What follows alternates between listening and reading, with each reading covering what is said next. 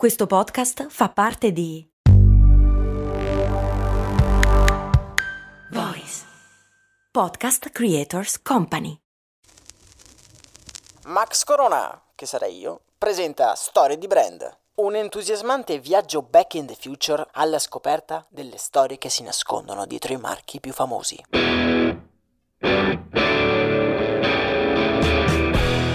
Bentornati, miei cari amici viaggiatori nel tempo. Oh, ma, ma siamo aumentati dall'ultima volta o sbaglio? Beh, non temete, sulla nostra macchina del tempo c'è spazio per tutti. Oggi andremo a scoprire un brand che ha trasformato la sua filosofia in una vera e propria teoria di business, ma come vedremo nasconde anche una storia ricca di entusiasmanti peripezie. Ok, ci siamo tutti? Bene, partiamo!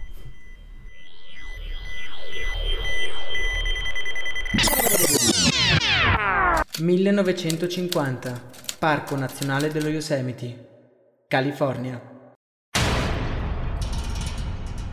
Ehi, ma. oh, ma. uh, wow! Ma dove diavolo ci ha lasciato la nostra macchina del tempo? È uno dei luoghi più estremi che abbiamo mai visitato. Siamo sulla parete rocciosa de El Capitan, in California, letteralmente sospesi a mezz'aria. Piano piano, però, la paura lascia spazio alla bellezza del panorama e il nostro sguardo si posa su un'altra forma di vita, che però, a differenza di noi, non sembra essere per nulla a disagio, appeso a decine di metri da terra. Ha i capelli rasati e con sguardo concentrato tasta la roccia cercando un appiglio sicuro. È quasi arrivato in cima e noi ci perdiamo nella lenta danza verticale che il giovane ha intrapreso con la montagna. Il sudore gli riga la fronte fino a finirgli negli occhi. È esausto. Le mani gli tremano. Sembra non farcela, ma ormai è arrivato. Ma forse.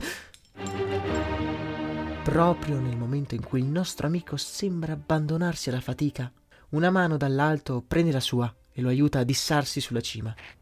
Ansimante ed esausto, si abbandona ad una risata nervosa. Stavolta davvero pensavo di non farcela e con le ultime forze che gli sono rimaste rifila un pugno amichevole al suo compagno. Quel ragazzo, impegnato a fissare il cielo sopra di lui mentre riprende fiato, è Yvonne Chauvinard ed è anche il primo protagonista della nostra storia.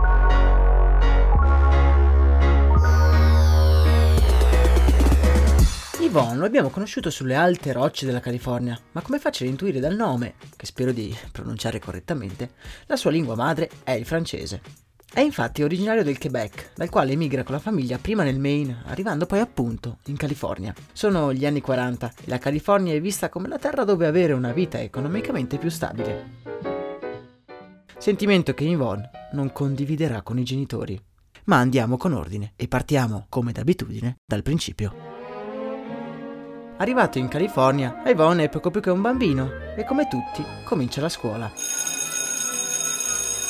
Pieno di speranze si siede tra i banchi e con un largo sorriso si guarda attorno. Piano piano il suo sorriso si spegne e con un misto di paura e sconforto si ritrova a fissare il suo banco.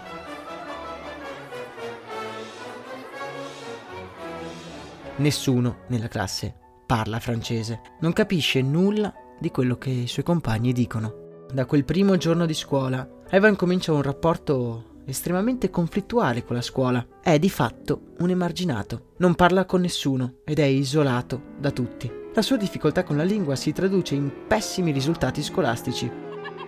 Spesso accade in questi casi, le persone che faticano con lo studio trovano una valvola di sfogo nello sport. Beh, eh, questo non è il caso però del nostro Yvonne. Seppur decisamente atletico, non riesce a giocare con i compagni. La pressione sociale di essere etichettato come uno sfigato e la sua proverbiale timidezza lo portano a fare una figuraccia dietro l'altra.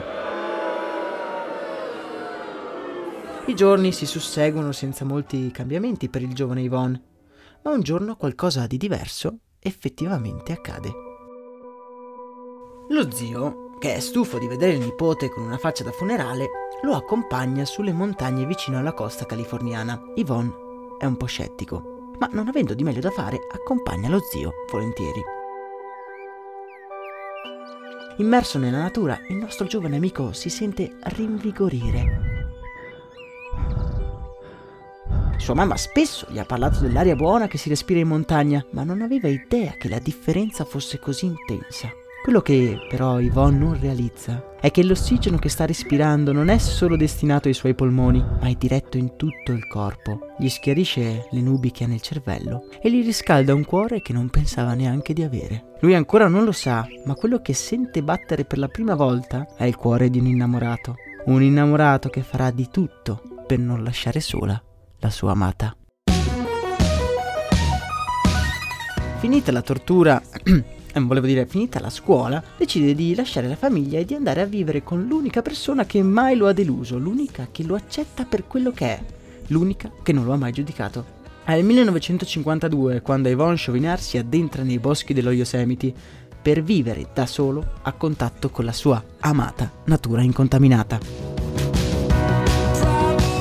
Siamo nei primi anni 50 e vivere nella foresta non è proprio una cosa normale. Vivere nella completa solitudine però si rivela molto più stimolante che andare a scuola. Yvonne capisce che cosa vuol dire sopravvivere e incredibilmente si fa anche degli amici.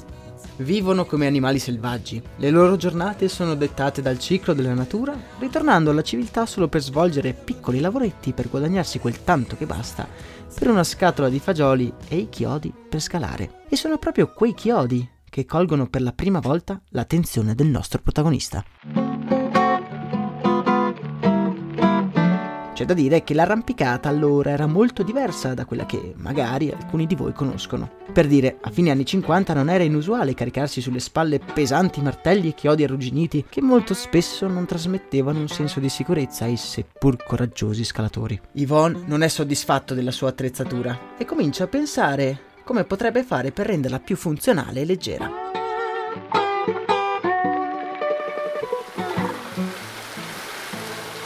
Un uggioso pomeriggio il rumore della pioggia sulle foglie si confonde con il suono del martello che batte sul metallo. Ma è Yvonne, che instancabile lavora dalla sera prima su uno dei suoi moschettoni. Non ne sa niente di come si modella il metallo, ma sa esattamente come vorrebbe che fosse quel moschettone. Nella sua mente ogni pezzo del puzzle ha un ordine preciso. Che ve ne pare? chiede ai suoi compagni di Ventura quella sera, i quali si passano il moschettone tra le mani. Beh, è leggero, è leggero, ma resisterà al peso di un uomo? Nessuno se la sente di provare? Beh, nessun problema. Yvonne il giorno dopo scala una delle vette più imponenti dello Yosemite proprio con la sua nuova attrezzatura, che resiste esattamente se non di più rispetto a quella ferraglia europea a cui era abituato. Da allora scatta qualcosa nella mente di Yvonne. Da quel giorno non avrebbe più comprato un chiodo d'arrampicata e i suoi amici la pensano esattamente come lui. Siamo nel 1957 quando Yvonne, per realizzare la sua personale attrezzatura d'arrampicata, compra per la prima volta una forgia di seconda mano. Un oggetto dal quale il nostro protagonista farà molta fatica a staccarsi.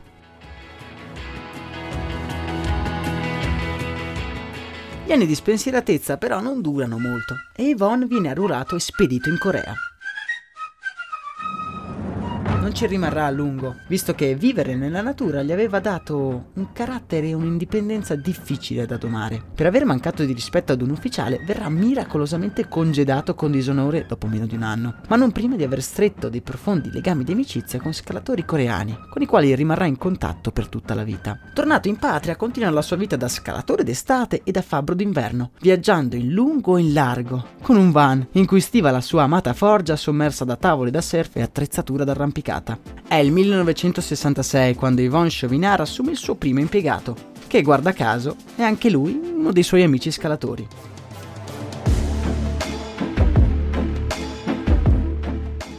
Ed è proprio in quegli anni che cominciano ad arrivare ordini da molte parti degli Stati Uniti. È ufficialmente nata la Chauvinard Equipment.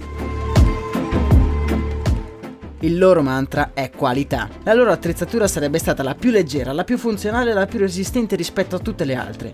L'idea di design è semplice, avrebbero tolto tutto il superfluo. Come scrive Yvonne nel suo libro, un buon design è quando non c'è più niente da togliere.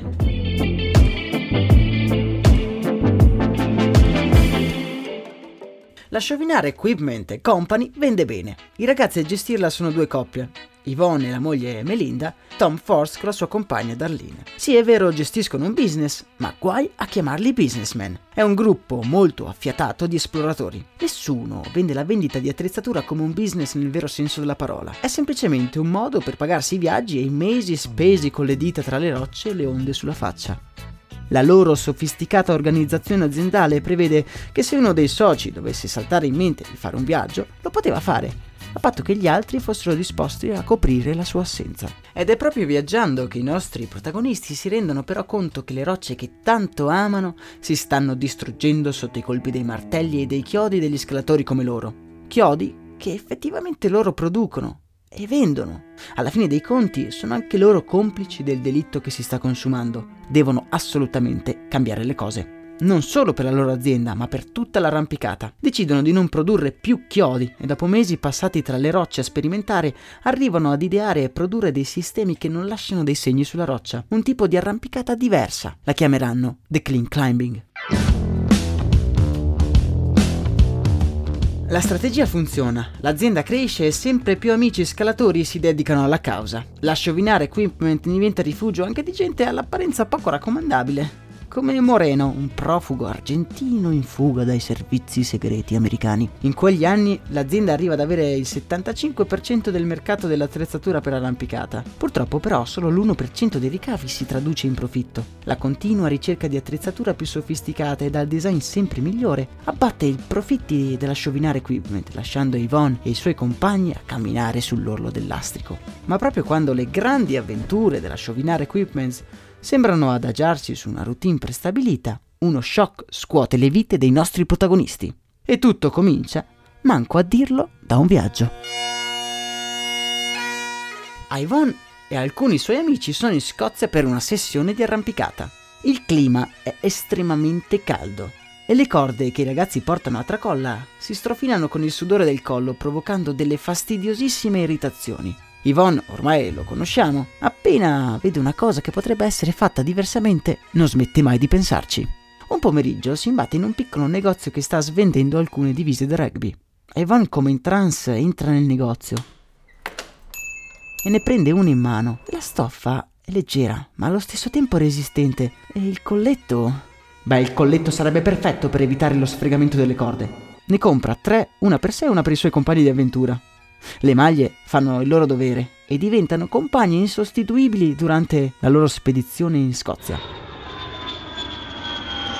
Tornati in patria, Evan tesse le lodi della casacca da rugby e di come ormai non ne farà più a meno durante le scalate. Certo è eh, che sei così perfetta, potevi portarmene una, no? Gli chiede Tom un po' indispettito. Già, Avon si sente un po' in colpa, ma si può sempre rimediare. Tom avrà la sua maglia, anzi, tutti gli scalatori ne avranno una. Ordina 50 maglie da rugby dalla Umbro e neanche il tempo di disporne nel negozio che sono già tutte vendute. La voce si sparge e gli scalatori che si fermano per rifornirsi di attrezzatura d'arrampicata finiscono tutti per comprare anche una di quelle maledettissime maglie da rugby. Da quel momento si comincia a disegnare un'ipotesi nella mente dei nostri protagonisti. E se cominciassimo anche a produrre capi d'abbigliamento? L'idea è intrigante e la nostra banda comincia a inserire nel loro catalogo anche maglie e pantaloncini tecnici di primissima qualità. Inaspettatamente la vendita dei vestiti va a gonfie vele e garantisce un buon guadagno, consentendo al business principale, quello dell'attrezzatura d'arrampicata, di rimanere in vita. Sono anni febbrili per la Sciovinare Equipment e le vie per innovare sono infinite zaini e capi d'abbigliamento diventano terreno fertile per sperimentare l'inventiva di Yvonne e dei suoi compagni. Dopo poco meno di un anno, però i nostri amici si rendono conto che ormai la Sciovinare Equipment ha due anime ben distinte. Una che produce attrezzatura d'arrampicata di primissima qualità e l'altra che produce abbigliamento tecnico. Serve poterle distinguere. Trovare un nome però non è così facile. Insomma, il suo cognome l'ha già usato, no? Passano i giorni e la sezione abbigliamento non ha ancora un nome. Una mattina Yvonne si sveglia e nota che sua moglie Melinda non è a letto. All'epoca i due vivono in un van parcheggiato sulla spiaggia, insieme al figlio Fletcher. Quando non la vede in giro comincia a preoccuparsi e il suo sguardo si rassicura solo quando la vede in lontananza dipingere in riva l'oceano.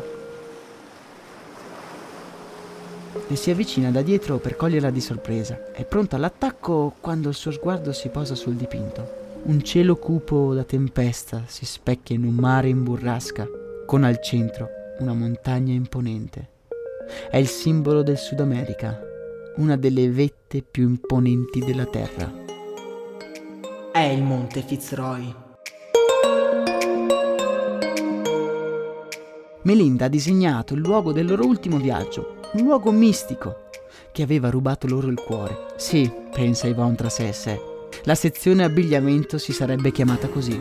Era perfetto. È nata Patagonia.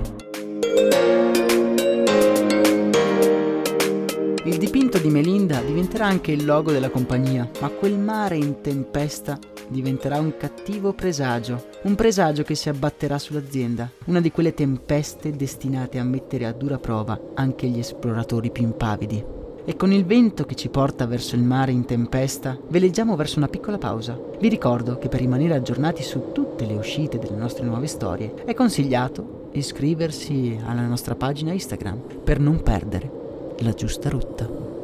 A tra poco.